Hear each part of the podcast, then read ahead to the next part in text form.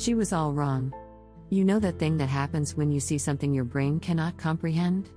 If it's completely new or at a weird angle, it takes a while to really see it. And just for a microsecond, your brain tries old familiar images until you really see it for what it is. The woman, on the other hand, defied such explanation. My taxi was pulling into the airport. She was walking on the roundabout passing the taxi. It was her face that caught my attention. Her head was turned at an impossible direction, way past her shoulders. Turning her head back, eyes wide open, chin elongated like those caricatures of witches in the old cartoons. I have had a similar experience before.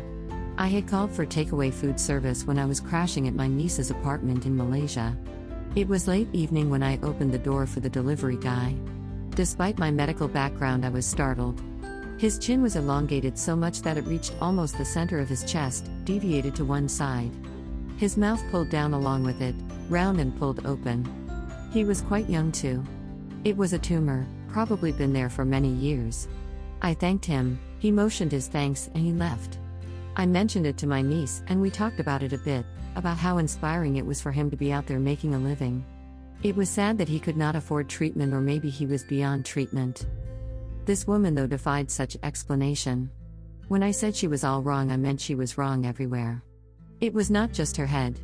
Her body was thin and lanky, her slim clothes still loose on her body. Her gait was impossibly long, her knees bent. Her posture leaning back as she walked, her arms hanging directly below her shoulders. Her small handbag almost comically waving in the wind. It certainly wasn't someone on stilts.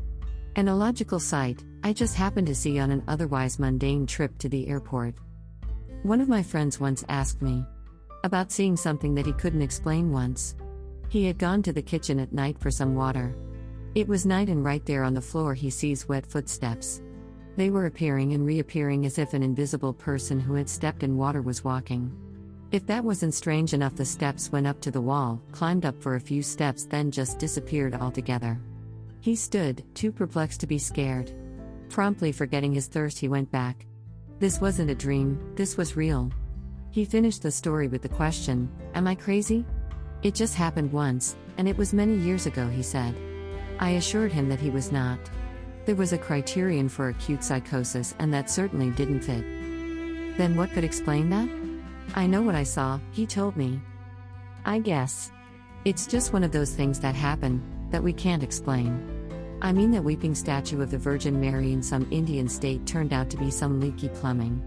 It's almost always some mundane explanation. A trick of the light, a shadow, a sleepy, disoriented person.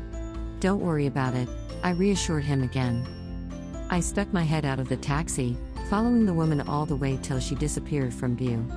Some genetic defect? My brain desperately tried to reason it out.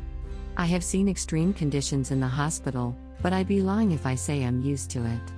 Once an elder lady consulted for constipation after 20 years of avoiding hospitals. She had a uterine tumor the size of a medicine ball. My head of department and a senior professor had to wrestle it out in surgery, pushing and pulling back and forth. They had to store it in a bucket. She looked so deflated after the surgery. It's just a woman with a genetic condition. I kept telling myself. She had smiled at me. She knew I was staring, it felt like she enjoyed my confusion. She had kept eye contact till my taxi turned the corner. It's just one of those things that you can't explain, huh? Greater than reality is merely an illusion, albeit a very persistent one. Greater than Albert Einstein.